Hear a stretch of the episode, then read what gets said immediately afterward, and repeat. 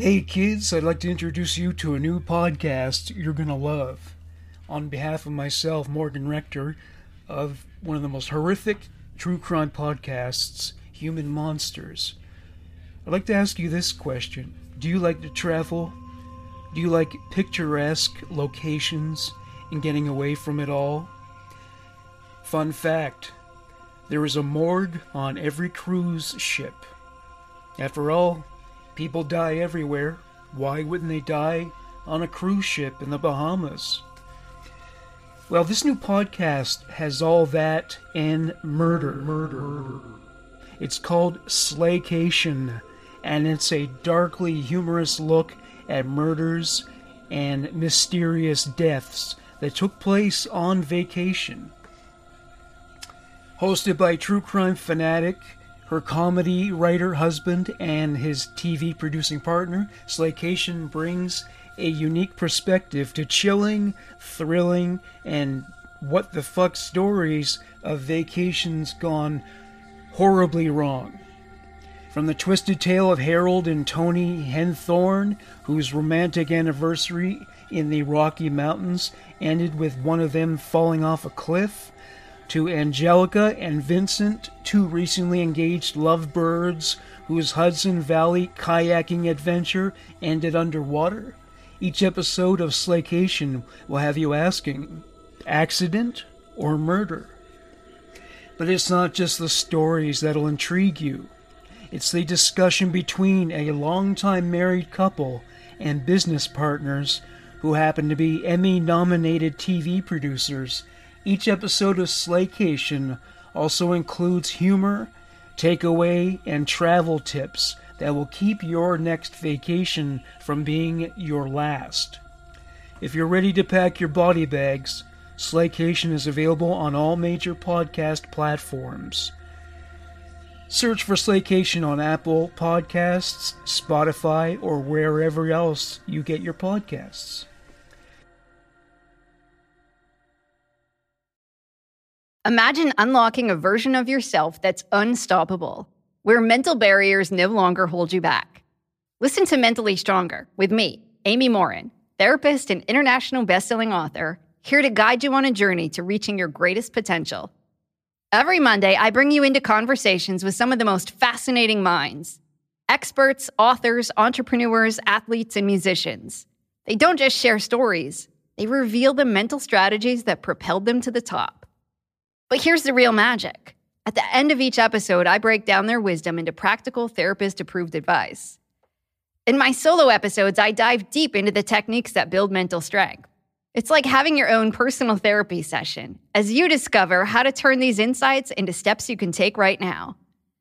This podcast isn't just for those facing mental health challenges. It's for anyone who wants to push their limits, achieve peak performance, and truly thrive.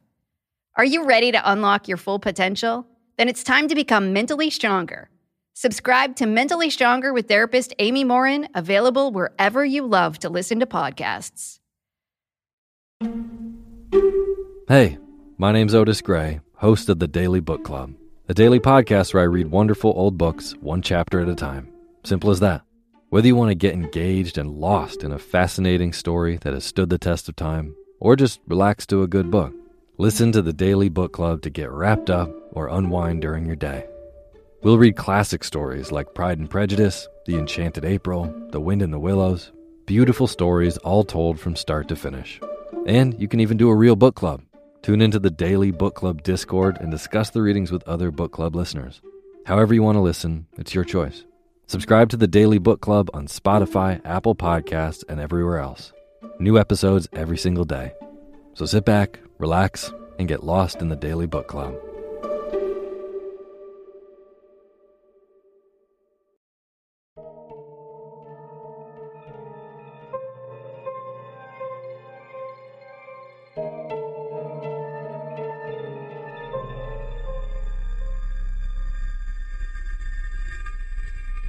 Why do you seem so scared?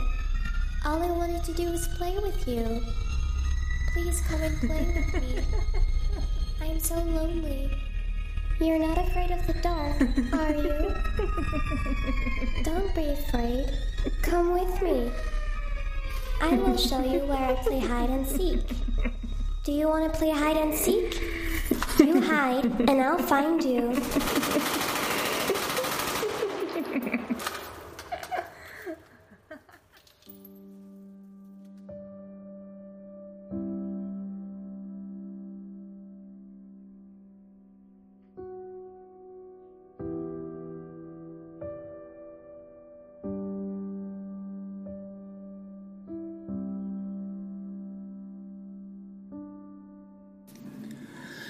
If you've never heard of the Colt family from Boorowa, New South Wales, Australia, here are some basic facts. They lived on an isolated property in a rural area. They had little contact with outsiders, even when the courts mandated that their children were required to attend school. Their attendance was checkered by frequent and prolonged absences.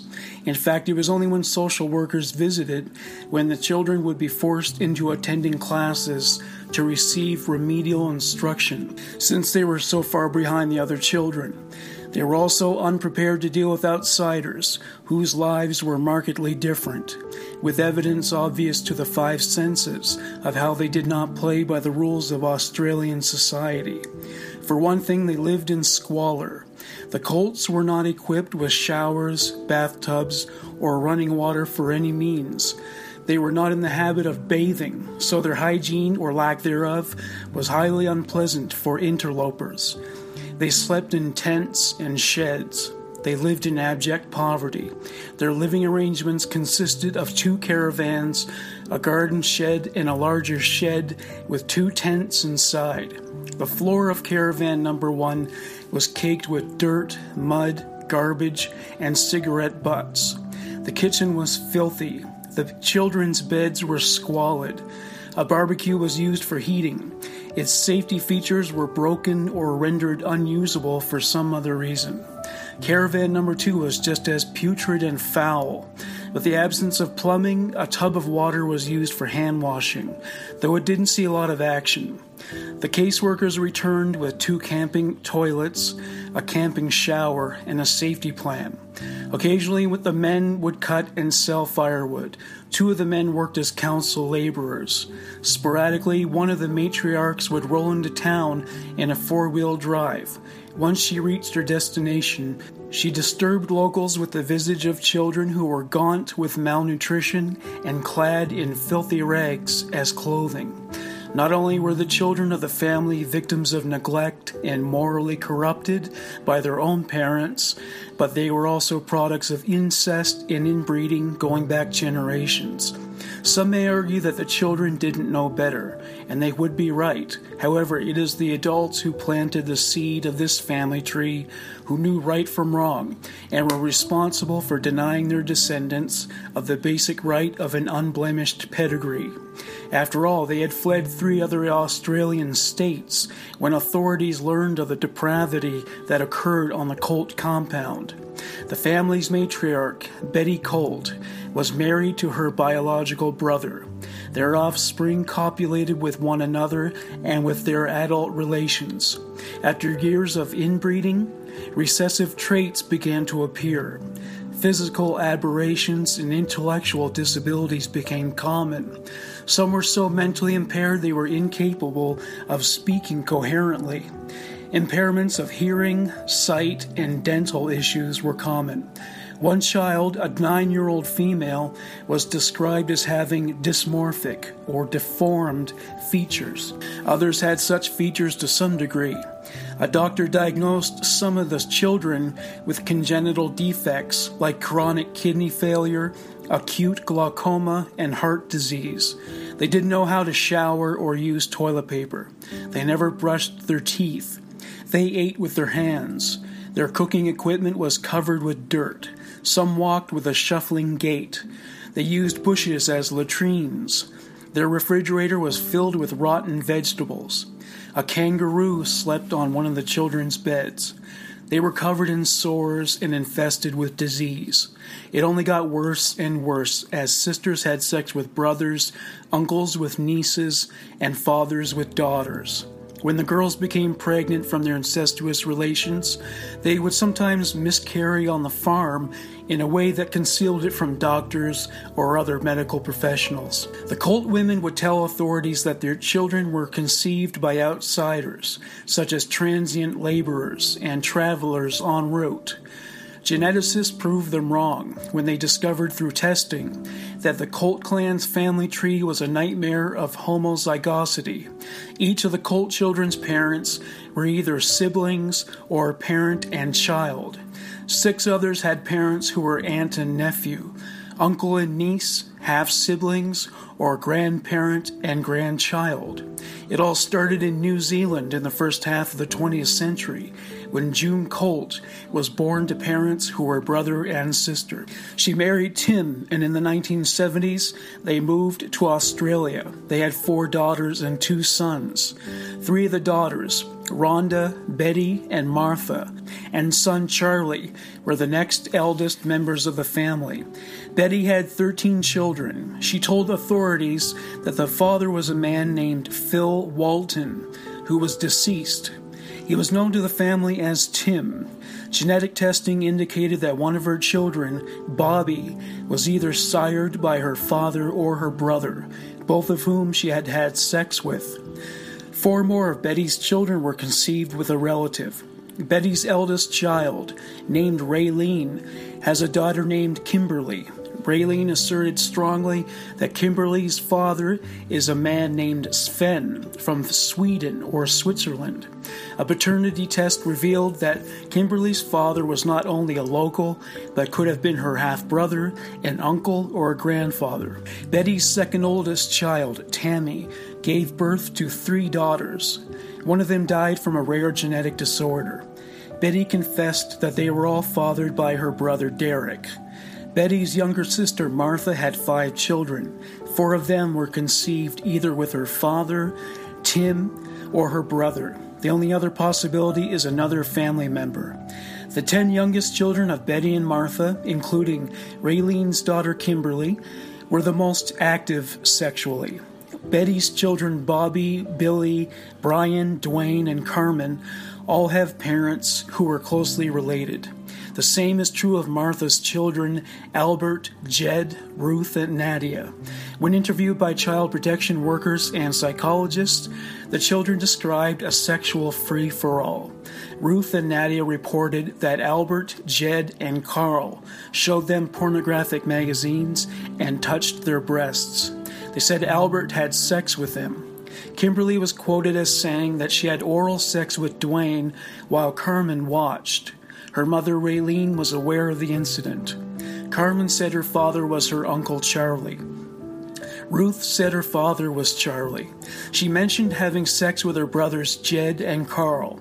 The sexual abuse is believed to have occurred over the span of 40 years. Rhonda was the only child who was proven to have been conceived with a father who was not a blood relation. She did not emerge unscathed from the family's paradigm of sexual abuse. At the age of nine, she was raped by Charlie Colt.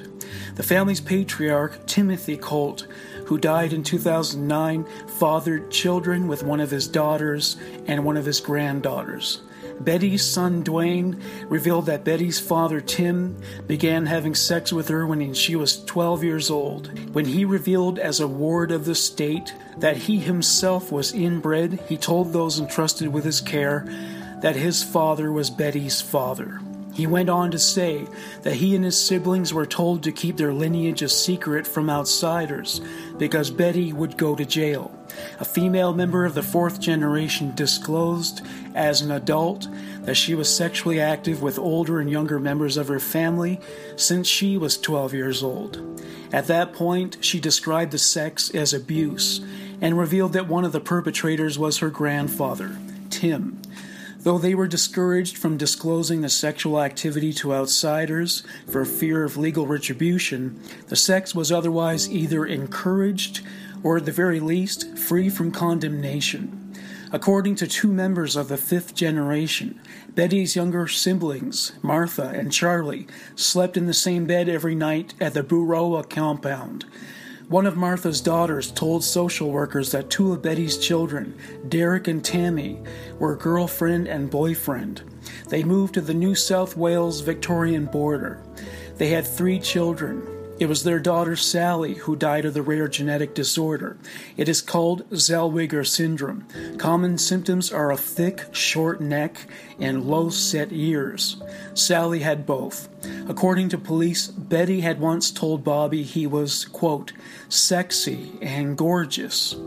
Nadia, at the age of six, when the case came to light, had had sex with her brothers and had been photographed for pornographic portraits by her mother and father. Nadia and Ruth told authorities that their brothers lined up to have sex with them as their parents were, quote, watching and laughing. But the moral decrepitude didn't end with incest. One of the children's hobbies, if you could call it that, was to mutilate the genitals of animals. Albert, Jed, Carl, Bobby, and Billy admitted that they tortured animals, including dogs and cats, in some cases at the puppy or kitten stage. Outsiders were unaware of all this until police and child protection officers showed up on the Colt property unannounced one day. They were just as shocked by what they saw as all of Australia was when the story received significant media exposure. The children couldn't help it if their parents and grandparents were human monsters. The Colt family first drew attention from the authorities in June 2010. They were tipped off by a report from a school one of the children was attending. The child was overheard saying to other children the following My sister is pregnant, and we don't know which of my brothers is the father. The sister in question was Tammy, mother of Sally. Over the next two years, seven risk of significant harm reports were submitted.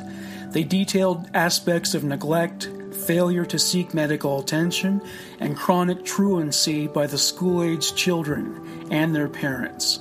Their living conditions didn't even qualify as adequate. In June 2012, the family complied with a request from social services to improve their living conditions. A month later, police and social workers paid a visit to the compound. They concluded that if they remained on the property, they would be at risk of harm. All 12 children were removed. The parents fled, seeking asylum in other states. They were located six years later and were arrested. They were returned to New South Wales. Eight of the adult Colts were charged with perjury, child sexual abuse, indecent assault, and incest. Some reside in some of Sydney's prisons. Some withdrew their applications for bail after other relatives were refused. The seven Colts remanded in custody were the grandchildren of a brother and sister who were the parents of the siblings' mother, June Colt. The following are some facts gathered from a court document issued by the Children's Court of New South Wales. The facts are disturbing. The graphic details contained therein are not for the faint hearted. Listener discretion is strongly advised. The Hargan women seem to have it all. From the outside looking in, we were blessed. My mom was amazing. But as detectives would soon learn, there was a lot going on inside the Hargan household. Ashley and I have been calling my mom and the house and Helen. Okay. No one's answering. 63 year old Pamela Hargan gunned down in her own home. Her youngest daughter, Helen, lay dead upstairs. Patrol, when they arrived, assumed or thought that there might have been a murder suicide. But for the detectives on the scene, there were things about the scene itself that were concerning to us on day one. Who would want to kill their mother and their little sister? There is no boogeyman here. It is exactly who we think it is. I'm Peter Van Sant from 48 Hours. This is Blood is Thicker The Hargan Family Killings. Listen to Blood is Thicker The Hargan Family Killings wherever you get your podcasts. Decision date the 13th of September 2013. Jurisdiction, Care and Protection. Before Judge Peter Johnstone, President of the Children's Court of New South Wales. Decision There is no realistic possibility of restoration of any of the children. Parental responsibility for each child is allocated to the minister until the age of 18. Catchwords children, care and protection. Children in need of care and protection. Realistic possibility of restoration.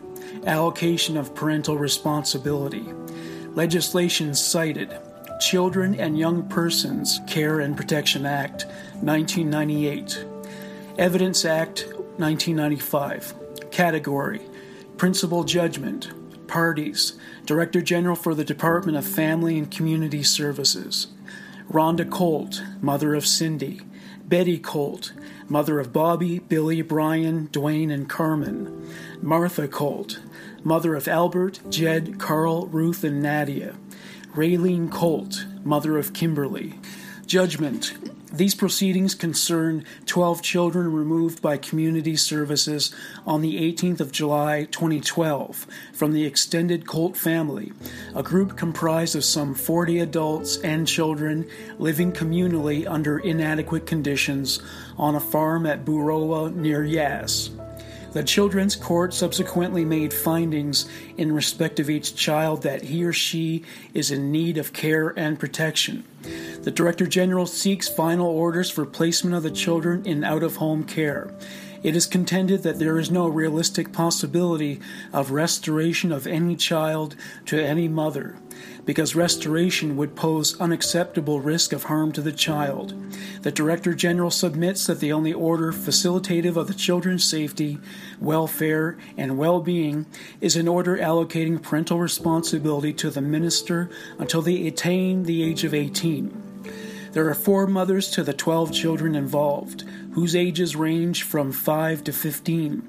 Each of the four mothers seeks restoration to her of her child or children. It is now disputed that each of the children was neglected and that the circumstances in which they were living at the time of their removal were deficient, justifying their removal. What remains in issue are allegations of sexual abuse, incest, and intergenerational sexual abuse in the wider Colt family group, both on the farm and historically.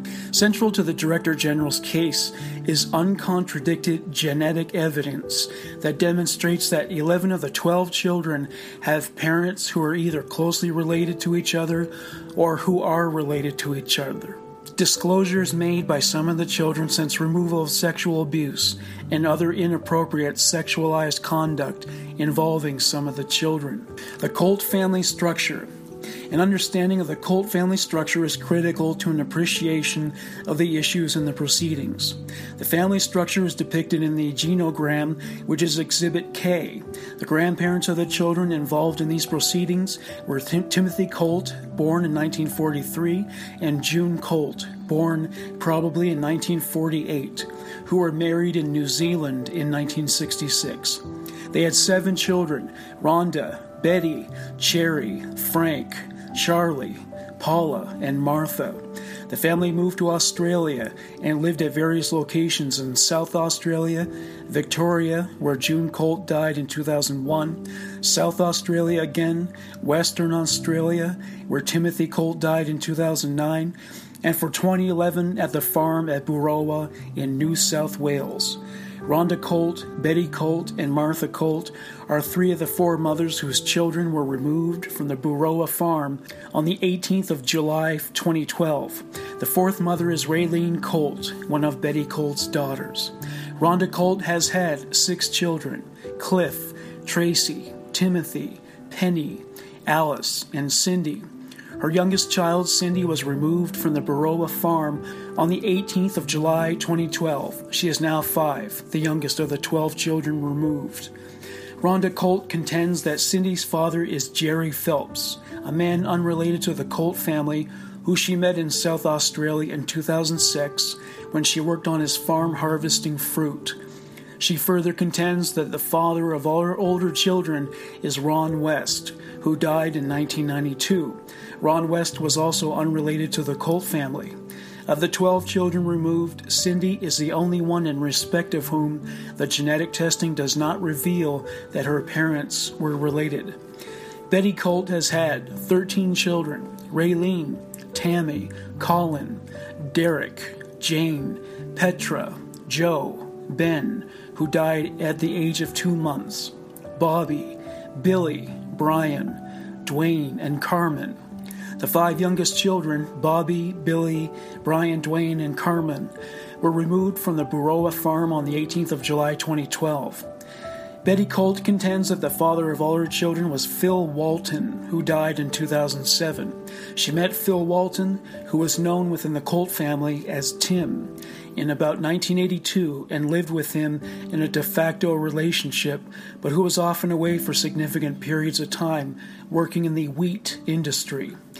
Phil Tim Walton was unrelated to the Colt family. The genetic testing, however, discloses that Bobby's parents were closely related, Billy's parents were related, Brian's parents were related, Dwayne's parents were related, and Carmen's parents were related. The eldest of Betty Colt's children is Raylene. Raylene Colt is the fourth mother in these proceedings. Her only child, Kimberly, was also removed from the Boorowa farm on the 18th of July 2012. Kimberly is now 13. Raylene Colt contends that Kimberly's father was a man called Sven, whose last name she does not recall. He was a backpacker from Sweden or Switzerland who she met on a date in Victoria. She saw him about three times, but when she told him she had become pregnant, when she was about eight months pregnant, he became abusive, hit her, and left saying he never wanted to see her again or the baby. As a result of the assault, she went into early labor, and Kimberly was born six weeks early. The genetic testing, however, discloses that Kimberly's parents were related. The next eldest of Betty Colt's children is Tammy. Tammy Colt has had three children Fiona, Anna, and Sally, who died at the age of two months. Tammy Colt's children have been removed from her care by the Department of Human Services, Victoria. Tammy is not a party to these proceedings, but I have admitted evidence of disclosures made by her to Victorian caseworkers concerning the Colt family. Martha Colt has had six children Donna, who died at the age of two weeks, Albert, Jed, Carl, Ruth, and Nadia. Her five surviving children, Albert, Jed, Carl, Ruth, and Nadia, were removed from the Boorowa farm on the 18th of July 2012. Martha Colt contends that the fathers of each of her children were unrelated to the Colt family. She said that her relationship with each of the fathers was short term and she has not maintained contact with any of them. She met Donna's father in Maryborough, but cannot remember his name. The father of Albert was Martin Beach, who she met in Victoria. Jed's father was Sam Wilmot, whom she met in Victoria. Carl's father was Barry Heath, who she also met in Victoria.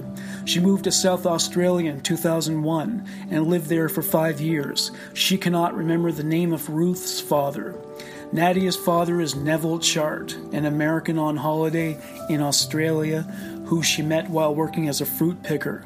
The genetic testing, however, discloses that Albert's parents were closely related, Jed's parents were closely related, Carl's parents were related, although not as closely as his siblings. Ruth's parents were closely related, and Nadia's parents were closely related.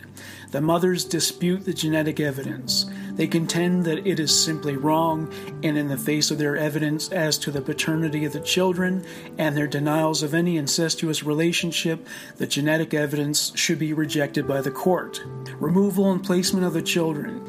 The 12 children removed from their mothers from the farm at Boorowa on the 18th of July 2012 were as follows Rhonda Colt, the child Cindy, who is five, Betty Colt, 46, the children being Bobby, 15, Billy, 14, Brian, 12, Dwayne, 9, and Carmen, 8.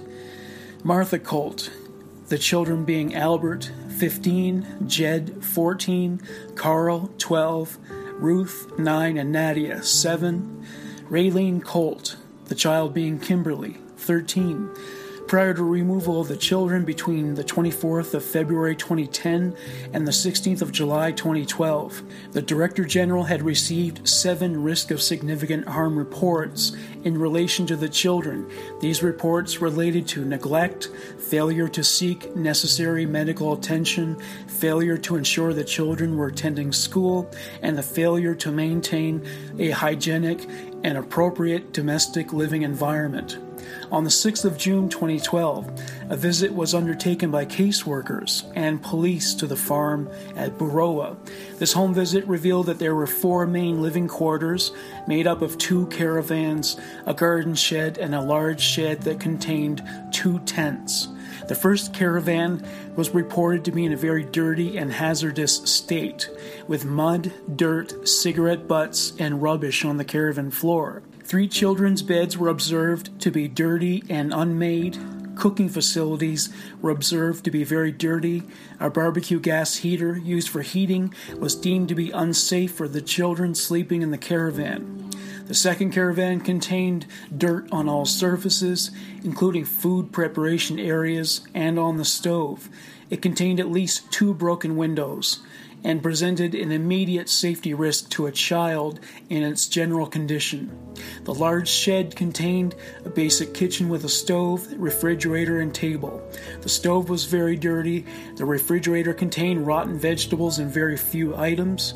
A freezer that contained multiple food items was considered adequate but not optimal for healthy child development. A young kangaroo was sleeping on one of the children's beds. Martha reportedly slept in one tent with her daughters, while her son slept in the other tent. The condition of the tents was considered adequate, with no obvious signs of danger. Observations of the children were that they appeared to be dirty, wore dirty clothing, and were shy and unable to make eye contact. Their speech was difficult to understand, and they appeared to have very poor dental health and hygiene. There were no toilets, showers, or baths. The children had to go into the bush to go to the toilet. They hand washed in a tub of water. Various other safety concerns were identified, including exposed electricity wires and large bags of rubbish adjacent to the entrance of a caravan. There were exposed chainsaws without protective covers in the garden shed. A safety plan was entered into under which Rhonda Colt and her family members were to take various steps to fix windows, cover exposed wiring, not use the dangerous stoves and gas heaters, and generally clean up. The family members were asked to remove the children from the premises while this was done. The next day, caseworkers returned with two camping toilets and a camping shower. A follow up visit was undertaken by caseworkers on the 8th of June 2012 when it was observed that there had been a significant cleanup and other improvements in conditions. However, at their further visits on the 6th of July and 17th of July 2012 and follow up casework, the Director General formed the view that the children would continue to be at risk of harm if they remained at the farm, and that they were in need of care and protection. Accordingly, the children were removed on the 18th of July 2012. Other adult Colt family members present on the day of removal included Charlie Colt, Cliff Colt, Jane Colt, and Petra Colt. The children were placed into temporary out of home care and subsequently into longer term placements. Bobby, Billy, Jed, and Carl were placed together. Albert, Brian, and Dwayne were initially placed together, but Albert was subsequently put into a separate placement on his own due to his behaviors. Kimberly, Carmen, and Cindy were placed together with foster carers. Ruth and Nadia were placed together with foster carers. Over the period subsequent to their removal, all of the children presented as neglected in significant ways. Most of them were discovered to be far behind age peers in terms of educational development and were functioning well below their chronological age. Their basic schooling needs had been neglected, some having had no formal schooling, and others only having started school recently at an older age than that of peer age groups. Some of the children were developmentally delayed, others were cognitively impaired. Several of them were unable to speak intelligibly, particularly Albert, Jed, Kimberly, Carl, Ruth, Carmen, and Nadia. The medical and dental needs of most of the children had been badly ignored. Their immunization had either not occurred, had never been followed up following birth, or was not up to date. The majority of the children required significant dental attention. Some required medical attention. Some were reported as being unable to use a toothbrush, wash their hair, use toilet paper, or bathe themselves, or to engage in basic hygiene tasks. Bobby Colt, 15, Betty Colt's son. His speech was not understandable. He needed encouragement with respect to personal hygiene. He had fungal infections on his toenails. He had a walking impairment. He had a severe psoriasis of the scalp. He needed urgent dental work. He was reported to be soiling himself and wetting his bed. He had limited reading skills. He was assessed as operating at kindergarten level. Billy Colt, 14, Betty Colt's son, was underweight and there were growth concerns. He had a skin condition. He had fungal infections in his toenails. He needed urgent dental work. He had ophthalmological problems and mild hearing loss. His speech was not understandable. He had a moderate intellectual disability with poor spelling, reading, verbal, and numeracy skills. Jed Colt, 14, Martha Colt's son, presented with a bacterial infection on the soles of his feet. He had severe bilateral hearing impairment. He needed encouragement in respect of personal hygiene. He had a tongue infection and fungal infections on his toes. He needed urgent dental work. He was reported to be wetting his bed. His speech was not understandable. He presented as cognitively impaired. He had limited reading skills. Kimberly Colt, 13, Raylene Colt's daughter, was initially abusive to caseworkers, having threatened one caseworker that she was going to cut her fingers off. She also said things like, You wait till Charlie finds out. Charlie will come and get us. She was underweight, unable to clean her teeth, use toilet paper, or comb her hair. She used her fingers to eat. She required urgent podiatry attention and was observed to have fungal infections around her toenails. She had significant dental problems, including cavities requiring urgent attention and generalized marginal gingivitis. She was also reported as having optometry, hearing, and speech issues. She appeared unable to read or write.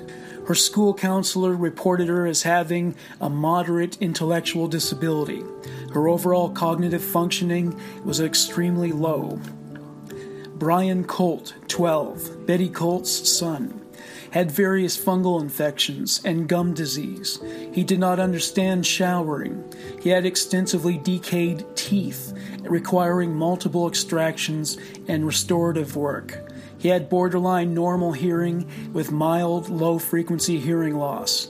His eyes were misaligned, and he was found to require glasses. He was working at a year 3 level, though he should have been in year 6. When he first presented at school, he could not read or write, count, or recognize numbers. He continued to display poor speech, low reasoning capacity, poor literacy, and mathematical skills, and low range processing and working memory. His cognitive capacity was in the extremely low range of intelligence, and he demonstrated considerable academic delay. Carl Colt, 12, Martha Colt's son, was very thin and was underweight. His speech was not understandable, and he presented with mild hearing impairment. He needed encouragement in respect of personal hygiene. He had fungal infections on his toenails. He walked in a shuffling fashion. He had a loud breathing at night and appeared to have tonsil and adenoid issues. He needed urgent dental work. He had limited reading skills and presented as experiencing cognitive impairment. In episodes on 8 and the 11th of August 2012, he threatened to stab staff with pencils and to cut the throats of staff. Ruth Colt, age 9, Martha Colt's daughter, upon removal was chronically underweight and presented as neglected and malnourished. Her toenails were in a poor state, and she required urgent podiatry attention. She was unable to bathe or dry herself. She did not know how to use a toilet or what toilet paper was. Her features were dysmorphic, and she had a misalignment of her upper front incisor teeth. She had significant dental cavities and required urgent dental attention. Her speech was fragmented and stunted, and she appeared to have a hearing deficit. She could not read or write. Her cognitive ability was in the extremely low range. Dwayne Colt, age 9, Betty Colt's son, had gum disease and extensively decayed teeth, requiring multiple extractions and restorative work. When he first presented at school, he could not read or write, count, or recognize numbers. He had effectively missed five years of formal schooling. Carmen Colt, aged 8, Betty Colt's daughter, was extremely underweight. She had, quote, shocking dental cavities and was unable to clean her teeth.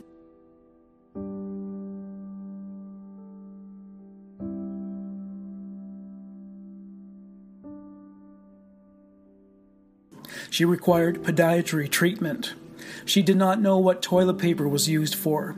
She had eye problems. She could not read and had severely delayed language development and hearing problems. Nadia Colt, age 7, Martha Colt's daughter, upon removal was significantly underweight and presented as neglected and malnourished. Her feet were unclean and black. She was unable to bathe or dry herself including an inability to wash her hands, and her hygiene skills were described as primitive. She did not know how to use a toilet or what toilet paper was. She had not seen a toothbrush before. Her teeth were decayed. She had speech delay requiring therapy, and she was delayed educationally. Her visual comprehension index was in the extremely low range. Cindy Colt, Rhonda Colt's daughter, age 5, was medically examined on the day of her removal. She had a viral cold, but her health and hygiene were otherwise observed to be good, and her clothes were clean. She was suffering from an ear infection, although her mother had taken her to hospital two weeks prior to her removal to have this problem treated. She was unable to brush her teeth properly, though it is to be noted she was only four at the time. She could not bathe or dress herself, but unlike other children, was reportedly capable of using toilet paper. But she preferred to eat with her fingers. She also required dental treatment, although it was submitted that her needs in this regard may not have been readily apparent to a lay observer, given the apparent absence of complaints of pain. Unlike the other children, Cindy presented as a well spoken, polite, bright, intelligent girl whose development was normal for her age. As previously noted, of all the children, the genetic testing demonstrated that her parents were not related. The disclosures by some children and reports of sexualized behavior. Subsequent to their removal, some of the children made concerning disclosures exhibited sexualized behavior, or were reported to have engaged in inappropriate sexual conduct. The following are some examples of reports of such disclosures and conduct. Nadia told her temporary carers that her father was her maternal uncle, Charlie Colt. Albert, Jed, and Carl disclosed to their carers that they used to torture animals at the farm, including puppies and cats. They reported mutilating the genitals of animals. Bobby and Billy made similar disclosures to their carers. A psychologist reported that Kimberly told her during assessment that she had the same father as her mother, Raylene Colt, and her grandmother, Betty Colt. Ruth told a psychologist that she lived with, quote, two mums and two dads, but her number one mum died because she was sick. Kimberly is reported to have said that she had, quote, sucked Dwayne, and that Carmen had watched her suck Dwayne. Her mother, Raylene Colt, was made aware of the incident but did nothing about it. Carmen is reported to have said that her father was her maternal uncle, Charlie Colt. A placement report disclosed that Cindy was masturbating on the toilet. Dwayne and Brian tied up their carer's 18 year old granddaughter with ribbons Nadia told caseworkers that her father was her uncle, Charlie Colt, and that he was also the father of her brother and sister. Nadia also told the caseworkers she had watched Charlie Colt and her mother, Martha, having sex in the tent. During contact, Brian placed his hand on Carmen's knee a number of times and moved it up her thigh. Ruth and Nadia disclosed to their carers that Albert, Jed, and Carl used to show them books with pictures of naked men and women, that they used to touch their breasts, and that Albert used to lick their vaginas and have sex with them. Carmen is reported to have said that she had had sex with family members, that Brian, Dwayne, and Billy once took her and Kimberly to the bush, tied them to a tree, and took their clothes off, and that she had watched Dwayne and Cindy have sex. Nadia told her carers that her mother and father took photos of her vagina. Whilst on holidays, Carmen and a boy went missing but were found in a shower. The boy is reported to have said, Carmen keeps asking me for sex, and had pulled her pants down before trying to pull his pants down. In a JIRT interview on November 15, 2012, Ruth said that her father's name was Charlie, that Albert had touched her bottom, that her brothers had had sex with her, and that Martha Colt knew that Albert had licked her vagina and had had sex with her using his penis more than once. She later told Martha Colt after it happened. Jed and Carl had also done similar things to her. In a JIRT interview on November 15, 2012, Nadia said that Albert had touched her vagina, had licked her vagina, and had inserted his penis into her vagina and anus on a number of occasions. Jed had also licked her vagina and tried to insert his penis in her anus. She had told Martha Colt and Charlie Colt. Ruth and Nadia told their carers that their father used to play with Nadia's anus and used to put a stick in it and his penis. In a further JIRT interview on November 23, 2012, Ruth said Albert, Carl, Jed, Dwayne, and Brian had all touched her vagina, that Dwayne had also touched Nadia's vagina and Carmen's vagina, and that Albert, Carl, Jed, and Brian had touched her anus. In a further JIRT interview on November 23, 2012, Nadia said her brothers had touched her vagina and had touched her anus with their penises, that Charlie Colt had inserted sticks into her vagina, and that Charlie Colt and Martha Colt slept together in a bed each night.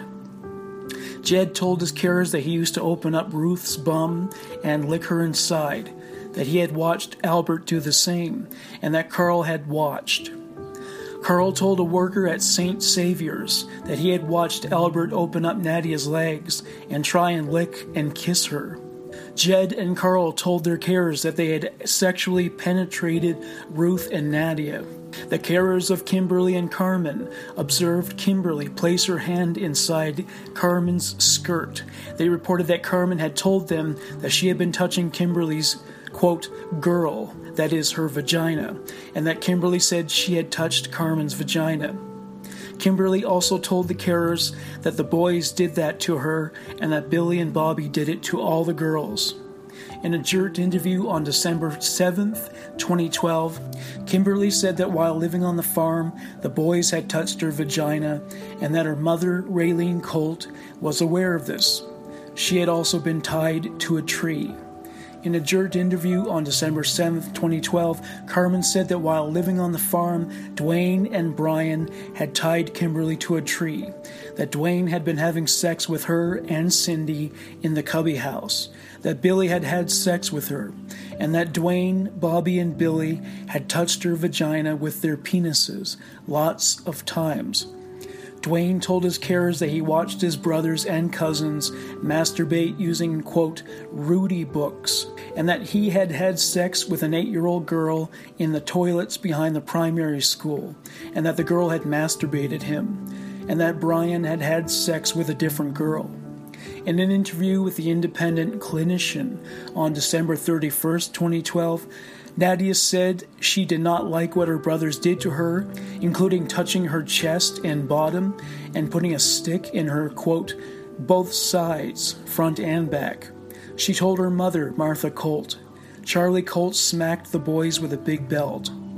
In an interview with the Independent Clinician on January 11, 2013, Kimberly said she had had sex with her uncles, Joe, Bobby, and Dwayne, including vaginal intercourse with Dwayne. She had performed fellatio on Bobby and Dwayne.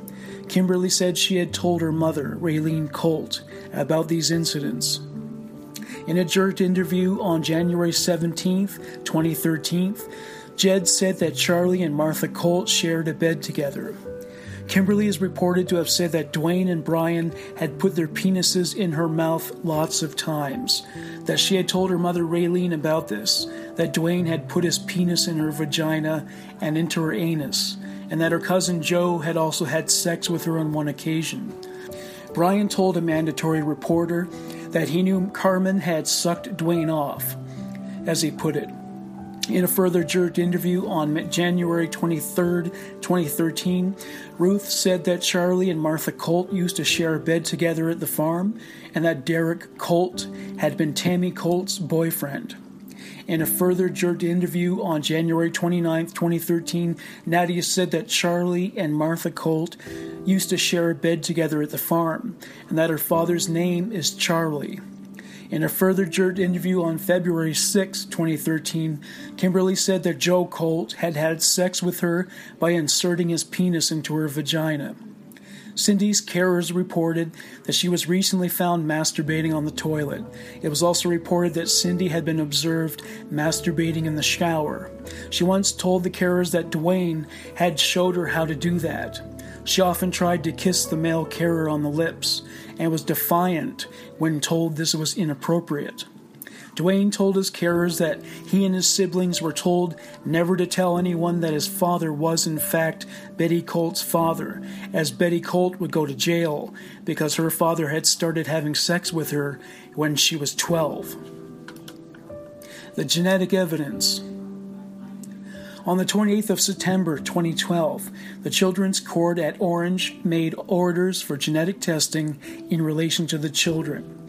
A report on the genetic testing dated the 29th of July 2013 was prepared by Dr. Susan Marks from the Children Protection Unit at the Children's Hospital at Westmead, which is relied upon by the Director General. Dr. Marks was also cross examined before me. The genetic evidence was based on buccal swabs obtained by Dr. Marks from each child on the 5th of June 2013 at the Child Protection Unit at CHW, which she personally delivered to the cytogenetics lab. She subsequently received the results of the cytogenetic testing on the 25th of July 2013. Her report of the 29th July 2013 interprets those results. In Dr. Mark's opinion, the cytogenetic testing demonstrated that five of the Colt children removed on the 18th of July 2012 have parents who are closely related, and another five have parents who are related. Cytogenetics is the study of inheritance in relation to the structure and function of chromosomes. Homozygosity means there are identical gene patterns from both parents in a child. Where results of cytogenetic testing show that the genomic homozygosity is sufficiently excessive, the finding may trigger a suspicion for parental consanguinity or incest. The findings revealed, as stated earlier, that only Rhonda's pedigree presented as the product of heterozygosity. All others were determined that they were the product of an incestuous coupling. Dr. Ann Turner, a clinical geneticist and head of the Department of Medical Genetics, New South Wales Health, supports the conclusions of Dr. Marks in her report on the Colt children in these proceedings. Dr. Turner, whose qualifications in genetics were not challenged, was available in court for cross examination, but none of the other parties required her to give evidence. Her opinions are, therefore, unchallenged. The evidence of the independent clinician. The independent Children's Court Clinic psychologist appointed to assist and advise the court in relation to these children is Ms. Lindy Pfeiffer. Ms. Pfeiffer, a psychologist, is currently a private practitioner specializing in the forensic reporting of child, adolescence, and trauma. She is a registered counselor with victims of crime and an authorized children's court clinic clinician. Prior to entering into private practice in 2005, she specialized for over 20 years within government and non government agencies in working with children, adolescents, and their families who have experienced trauma. Her clinical experience within her private practice over the past seven years has included forensic and clinical assessments and treatment of children who are victims or offenders of sexual assault. This includes treatment of children who are demonstrating challenging and sexualized behaviors and referred to her by family and community services, the New South Wales Child Abuse Review Team, or CART, and other government and non government agencies. Her clinical practice also includes the assessment and treatment of adolescents and adults who have experienced trauma, alcohol and other drug use and or participated in criminal behavior. There are over 200 pages of material in her assessment reports, and I do not propose to summarize them in these reasons. It will be sufficient at this stage to record that in the assessment of the independent clinician, based on the aggregated information considered by her, that the parenting capacity of each of the four mothers is inadequate for them to reassume parental responsibility for any of these children. Her assessment of each mother in this regard remained unvaried following her cross examination. The independent clinician made a series of recommendations in relation to each mother and her child or children. In respect of Betty Colt and her children, the clinician recommended parental responsibility for the children be afforded to the minister until they are 18 years old. Even though restoration is not favored, Betty should be offered every opportunity to address personal issues which currently preclude restoration. That Betty Colt be referred to an agency who is able to provide her with information and strategies to assist her to deal with her children's sexual assault that Betty Colt be referred to an agency who will provide her counseling in family systems therapy, that regular supervised contact on a monthly basis be negotiated between the mother, Betty Colt, and the children, that the subject children remain in their current placements until the outcome of the court is determined, that supervision by family and community services continues as required by legislation, that the children be assessed for possible developmental and behavioral support services by aging, disability, and home care services that a pediatrician reviews and monitors the children's service access to address their physical health needs, and that their specific dental, language, hearing, occupational therapy, and speech needs be specifically assessed and offered remediation. The children are also likely to benefit from specific educational support, responsive to the needs assessed above, in order to give them a chance to achieve towards their potential. They are likely to need support to continue school attendance. That Bobby, Billy, and Brian be referred to an agency such as New Street Adolescent Service Program or ADHC's specific program to address their problem sexualized behavior that presents a risk to other people that Dwayne and Carmen be referred to an agency that specializes in the treatment of problem sexualized behavior. That the placement assessment and risk management planning for Bobby, Billy, Brian, and Dwayne focus on containing and protecting the children, other children, and the foster parents in relation to their behavior problems that Carmen be afforded the opportunity to address her own trauma history, including her experience of sexual assault. In respect of Martha Colt and her children, the clinician recommended parental responsibility for the children is afforded to the minister until they are 18 years old. Even though restoration is not favored, Martha should be offered every opportunity to address personal issues which currently preclude restoration that Martha Colt be referred to an agency who is able to provide her with information and strategies to assist her to deal with her children's sexual assault. That Martha Colt be referred to an agency who will provide her counseling in family systems therapy. That contact between Albert, Jed, and Carl and their mother, Martha Colt, be negotiated within the context of this report.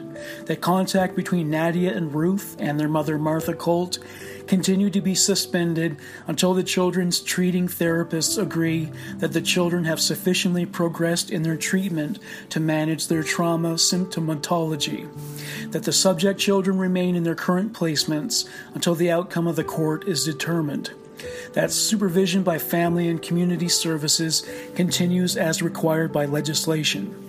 That Jed, Carl, Nadia, and Ruth be specifically referred to aging, disability, and home care in order to access disability support, training, and education services. That a pediatrician reviews and monitors the children's service access to address their physical health needs, and that their specific dental, language, hearing, occupational therapy, needs be specifically assessed and offered remediation. The children are also likely to benefit from specific educational support, responsive to the needs assessed above, in order to give them a chance to achieve their potential.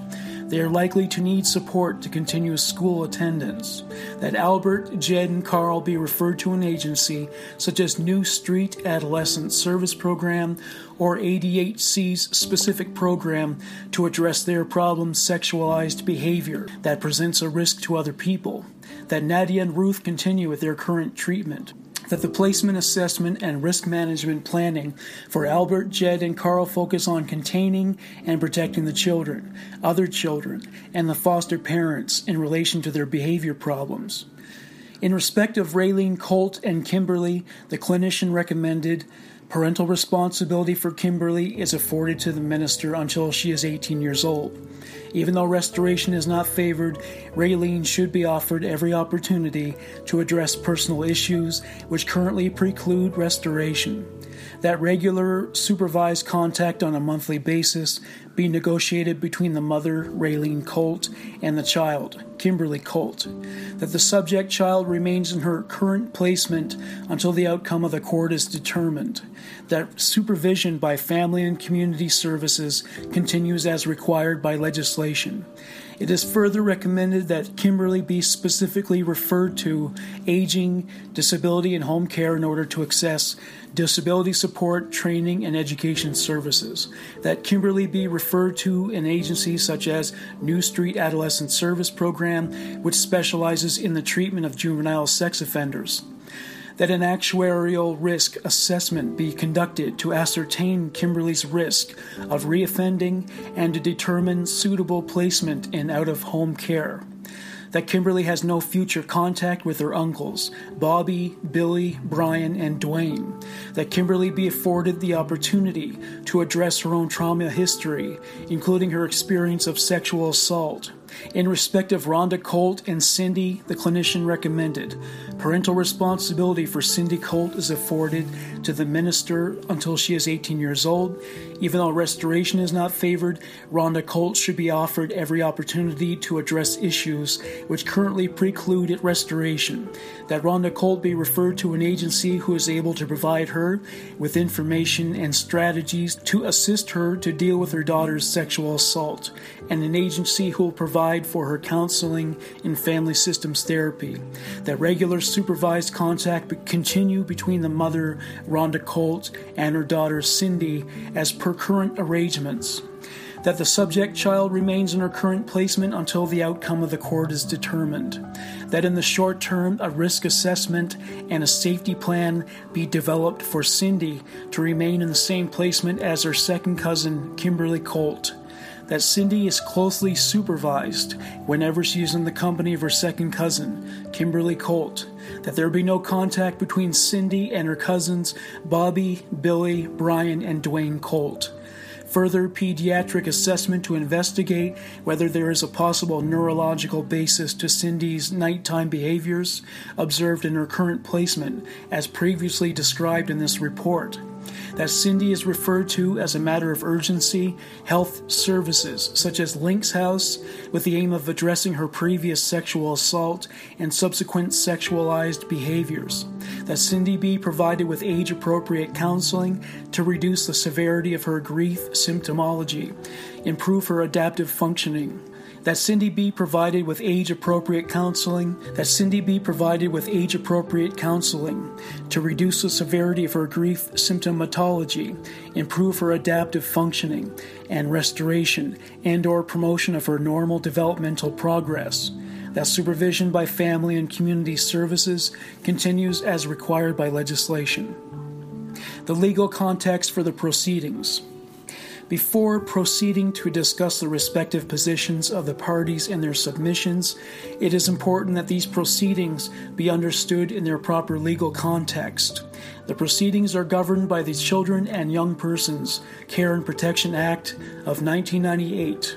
I will refer to the Act in short form as the CARE Act 1998.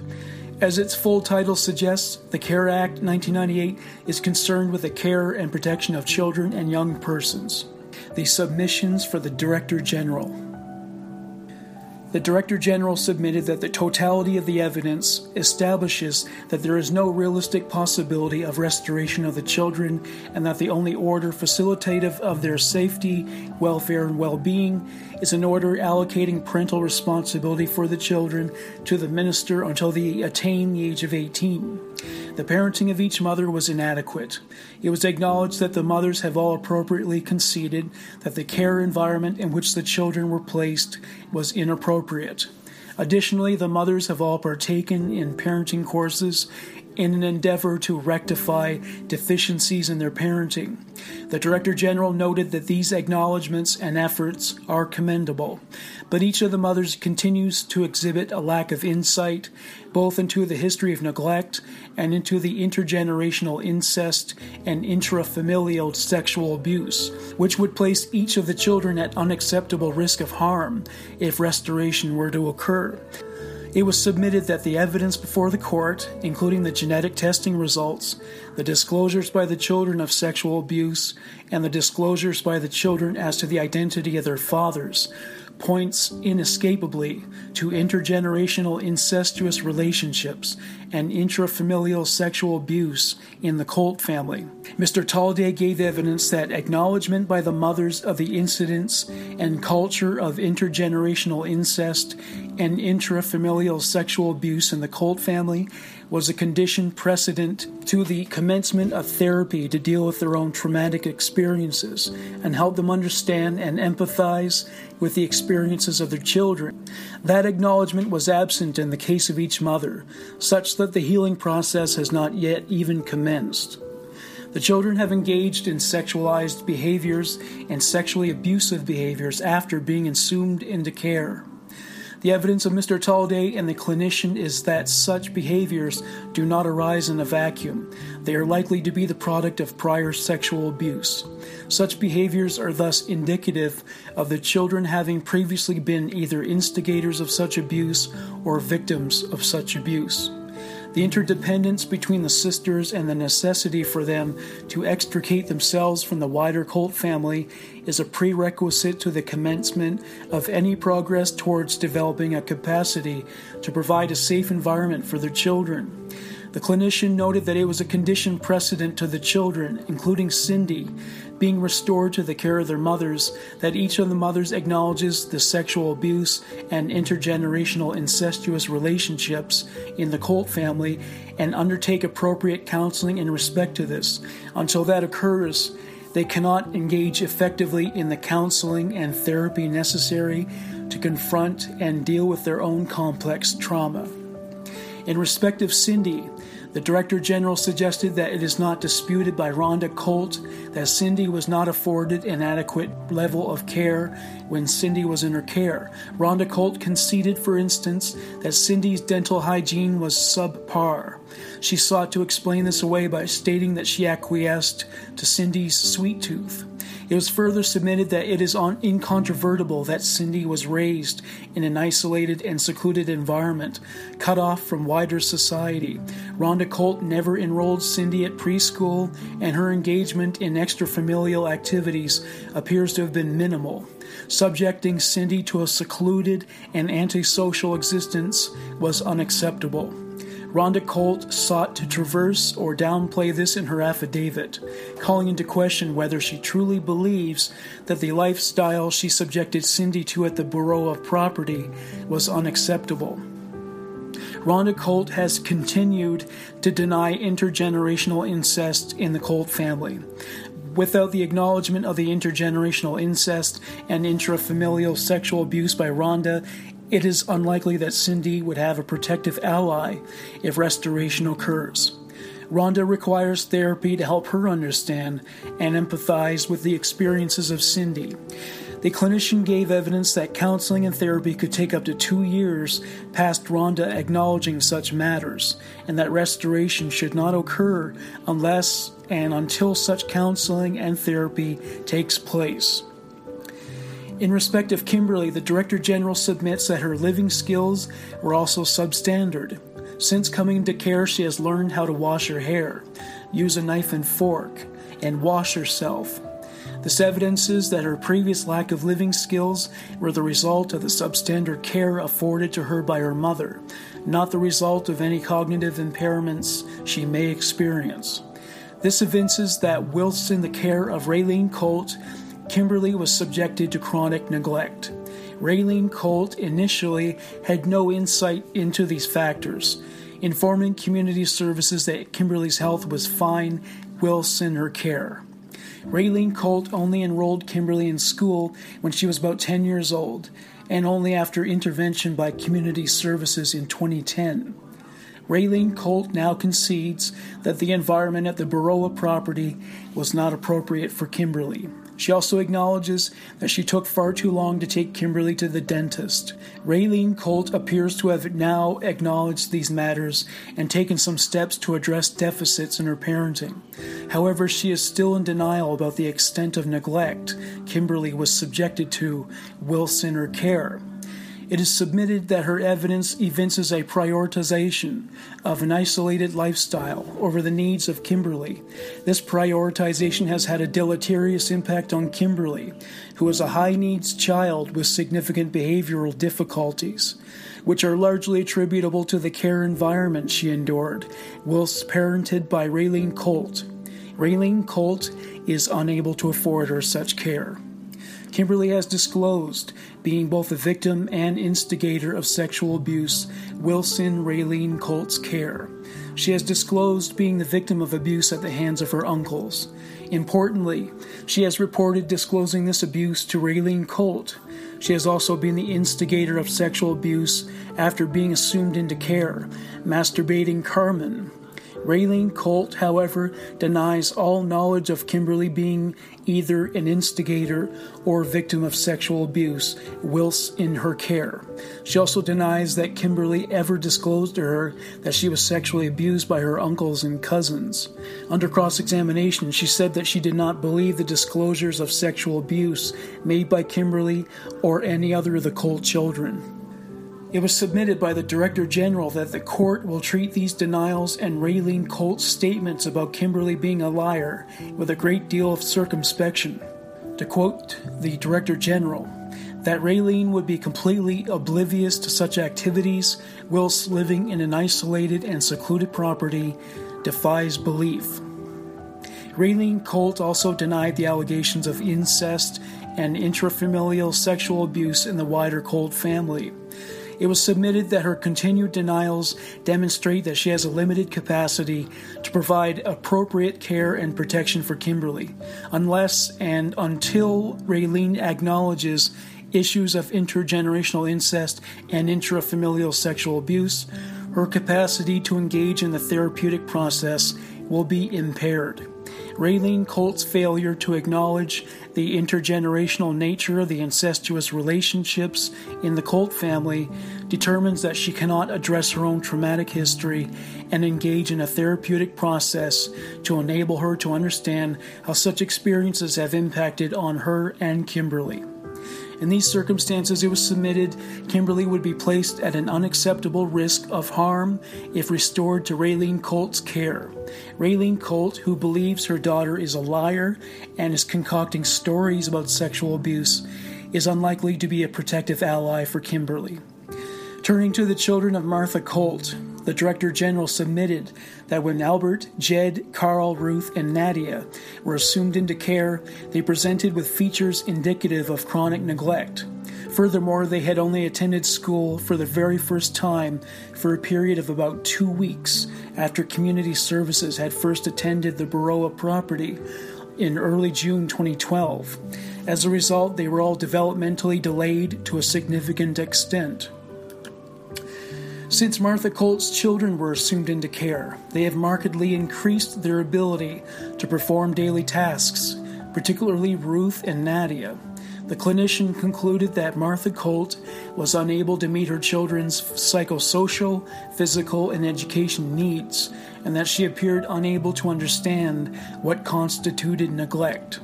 It was submitted that Martha Colt's parenting deficits are such that she is incapable of affording her children an adequate standard of care.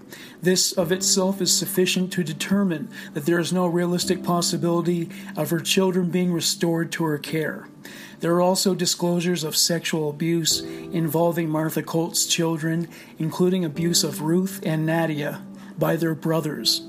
She denied that she knew this was occurring and said that if it, any abuse involving children had occurred at the farm, Charlie Colt did not participate in it. Martha Colt also disputes the findings of the genetic testing, deposing that all her children were fathered by men who were not related to her. These assertions cannot sit with the uncontroverted evidence of Dr. Marks and ought to be rejected. Her failure to acknowledge the intergenerational nature of the incestuous relationships in the Colt family determines that she cannot address her own traumatic history. Martha's denials of the possibility of such activity means that she is unable to engage in a therapeutic process to obtain an understanding of how such experiences have impacted on her and her children and show that she is unable to provide an appropriate empathic response to her children's experiences of sexual abuse and to act as a protective ally for them. In these circumstances, it was submitted the children would be placed at an unacceptable risk of harm if restored to Martha Colt's care. Betty Colt's children, Bobby, Billy, Brian, Dwayne, and Carmen, also exhibited features indicative of neglect when they were taken into care. They were lacking basic life skills, such as the ability to shower and clean their teeth voluntarily. Since coming into care, their skills in these facets have increased markedly. As noted by the clinician, Betty Colt had not responded to any of her children's health needs, nor had she maintained a clean and adequate domestic environment. She had failed to ensure her children had necessary dental work.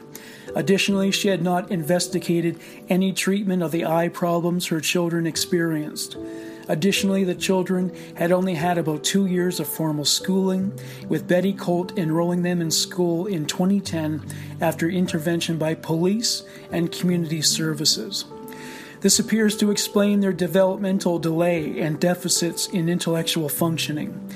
The clinician noted that it was concerning that Betty Colt had little awareness of her children's educational needs and had exhibited no regret that their needs were not being met whilst in her care.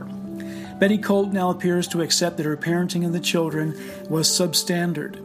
However, the Director General submitted such a concession came almost 13 months after the children were assumed into care.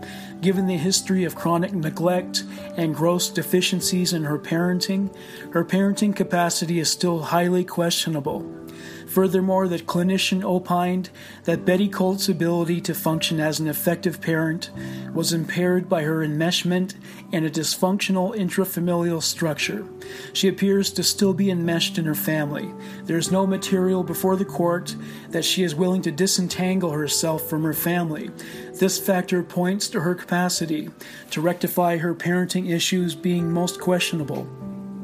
In all the circumstances it was submitted, her parenting capacity is still open to question. The Director General next pointed to the disclosures by and about Betty's children since removal and noted that in spite of these disclosures, Betty Colt has denied all knowledge of such sexual abuse. She denied witnessing it or being told about it and denied the possibility that it may have occurred. He submitted that in circumstances where all the children were living on an isolated and secluded property, her denial of any knowledge of sexual misconduct on the part of the children or any other of the Colt children is not credible. Furthermore, it was submitted the court has before it uncontroverted evidence that all of Betty's children are the product of an incestuous relationship.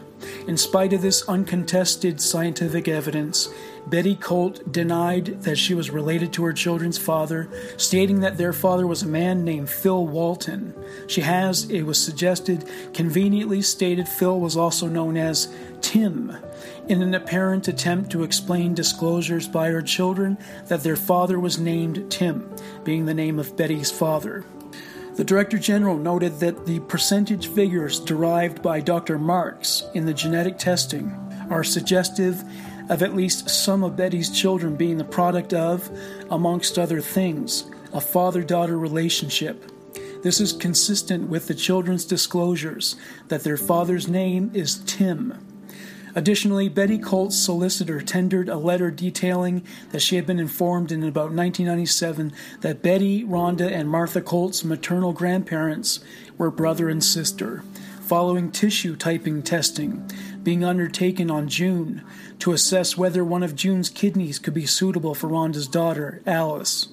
It is noteworthy that the issue of intergenerational incestuous relationships within the extended Colt family has been a live issue for the majority of these proceedings, with the court making orders on the 28th of September 2012 that community services arrange genetic testing of the children following receipt of Dr. Turner's report that Sally was a product of an incestuous relationship and disclosures by children that their fathers were related to their mothers. Betty Colt's disclosure was made at the 11th hour after Dr. Mark's report had been made available to the parties. She acknowledged via her solicitor that she had not reported this previously. The Director General questions why she had kept this information to herself until this stage particularly in a litigious context where the issue of incest, quote, had been swirling around for many months. The disclosure by Betty Colt is highly convenient, he said.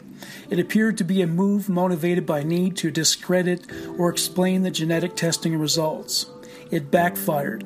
Dr. Marks opined that it made no difference to her conclusions, as the tests conducted in respect to the SNP chromosome microarray were to determine whether the children's parents were closely related, not whether the parents of one of the parents were closely related.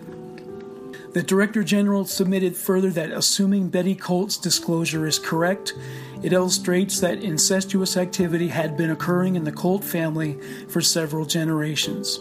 It demonstrates that at least Rhonda Colt and Betty Colt were aware of this but had failed to disclose it in their affidavits. Betty Colt's persistent, unequivocal denials illustrate, according to the evidence of Mr. Tolliday and the clinician, that she is incapable of addressing her own traumatic history. Her failure to acknowledge the intergenerational nature of the incestuous relationships in the Colt family determines that she cannot engage in a therapeutic process to enable her to understand how such experiences have impacted on her and her children. This entails that she will be unable to provide an appropriate empathic response to her children's experiences of sexual abuse and act as a protective ally for them. In these circumstances, it was submitted the children would be placed at an unacceptable risk of harm if restored to Betty Colt's care. The children disclosed other incidents and patterns of sexual abuse, which were noted during the trial. In the case worker's affidavit of the 8th of February 2013, from paragraph 10 through to paragraph 23, a number of Kimberly's disclosures of sexual abuse are outlined. She makes a number of disclosures to the sexual health educator at Shellharbour Hospital on or about the 11th of September 2012, involving her performing oral sex on Dwayne. On the 28th of January 2013, she made a number of disclosures about her brothers, Bobby and Dwayne, putting, quote, their dicks in my mouth. Last year they did it lots of times. She also concerningly reports that she told her mother Raylene and that Raylene told her off at the time, saying it was wrong and her fault. Kimberly also indicated in that same disclosure that Dwayne also, quote, put his dick into my girl hole. He was too hard. He played with me and made me sore both in my bottom and in my special place, my girl hole. There is also the incident disclosed on the 7th of December 2012 when Kimberly engaged in sexualized behavior with Carmen. In the JIRT interview of the 7th of December 2012, Kimberly also makes similar disclosures of sexual abuse. And in the JIRT interview of the 6th of February 2013, she discloses being sexually assaulted by Joe. On this issue, at page 26 of the clinician's report, it reports during the discussion of this particular item, being touched in a way you don't like, Kimberly made several disclosures in relation to being the victim of sexual assault by her maternal uncles, Joe, Bobby, and Dwayne. Kimberly stated that she performed fellatio on Bobby and Dwayne, whilst Dwayne also had vaginal intercourse with her, and that, quote, he made me sore because he was too hard. She also disclosed that Dwayne had, quote, touched me and played with my bottom and made me sore. Kimberly stated this behavior occurred frequently. When the clinician asked if that had happened with anyone else, Kimberly replied that her Uncle Joe, quote, had sex with me only once and had told her not to tell anyone.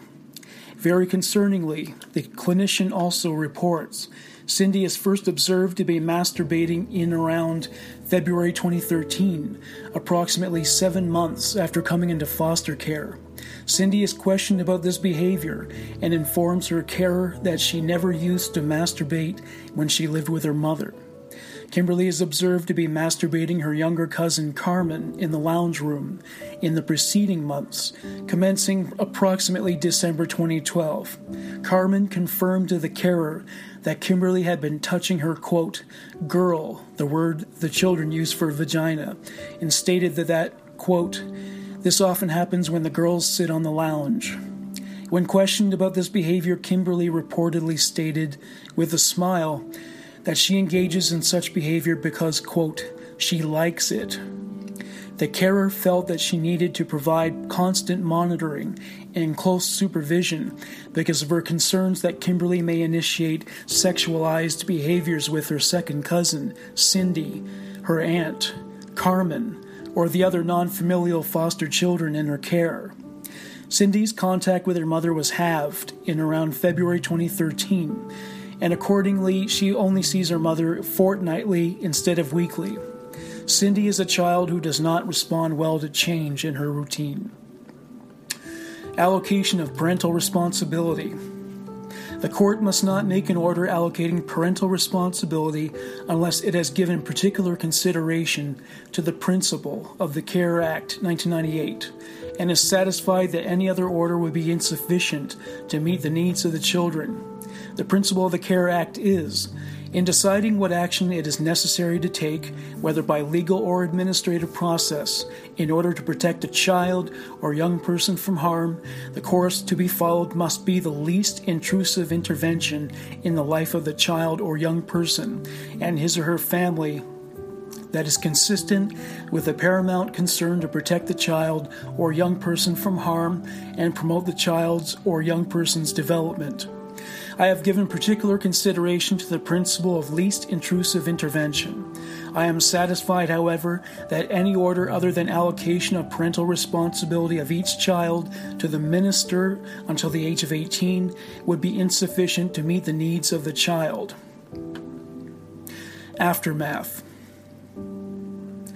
Social media site Facebook has been used as a forum for members of the Colt family to connect and declare their love for one another.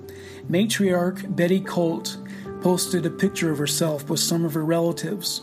A caption on the image reads, Love makes a family. The children were dispatched in small groups and did not see the others for years. Betty has vowed to reunite them all. It will be a daunting task. The family was comprised of 38 adults and children at the time that the offenders were arrested and the children became wards of the state. June Colt will not be able to attend because she died in 2001. The Colt children's age inappropriate sexual behavior was corrected after a period of counseling and moral readjustment. Nadia and Ruth saw improvement on many levels after they were taken into foster care. They gained weight. They learned how to articulate themselves better. Their hygiene was normalized. They attended a local primary school, which they enjoyed. A magistrate opined that it was necessary that the children's identities be withheld from the public. This would ensure that they could integrate into society successfully, as they would be free of judgment due to the shadow their family name had cast over them. To quote the magistrate, they not only have the obvious emotional scars, but physical ones as well. Being in new schools, having to make friends, and to meet the approval of parents of those children. Later, Betty Colt would complete a quiz on Facebook and proudly displayed the results on her wall. They said, You're a fun mom. Your children love you because there is never a dull moment with you around. You know how to have fun, and that is something you have taught your children well. It's a funny thing about human monsters. They're almost always in denial. They have done nothing wrong, they feel. They are innocent victims. Try telling that to the Colt children. Thank you for listening to Human Monsters. This is Morgan Rector. Bye for now.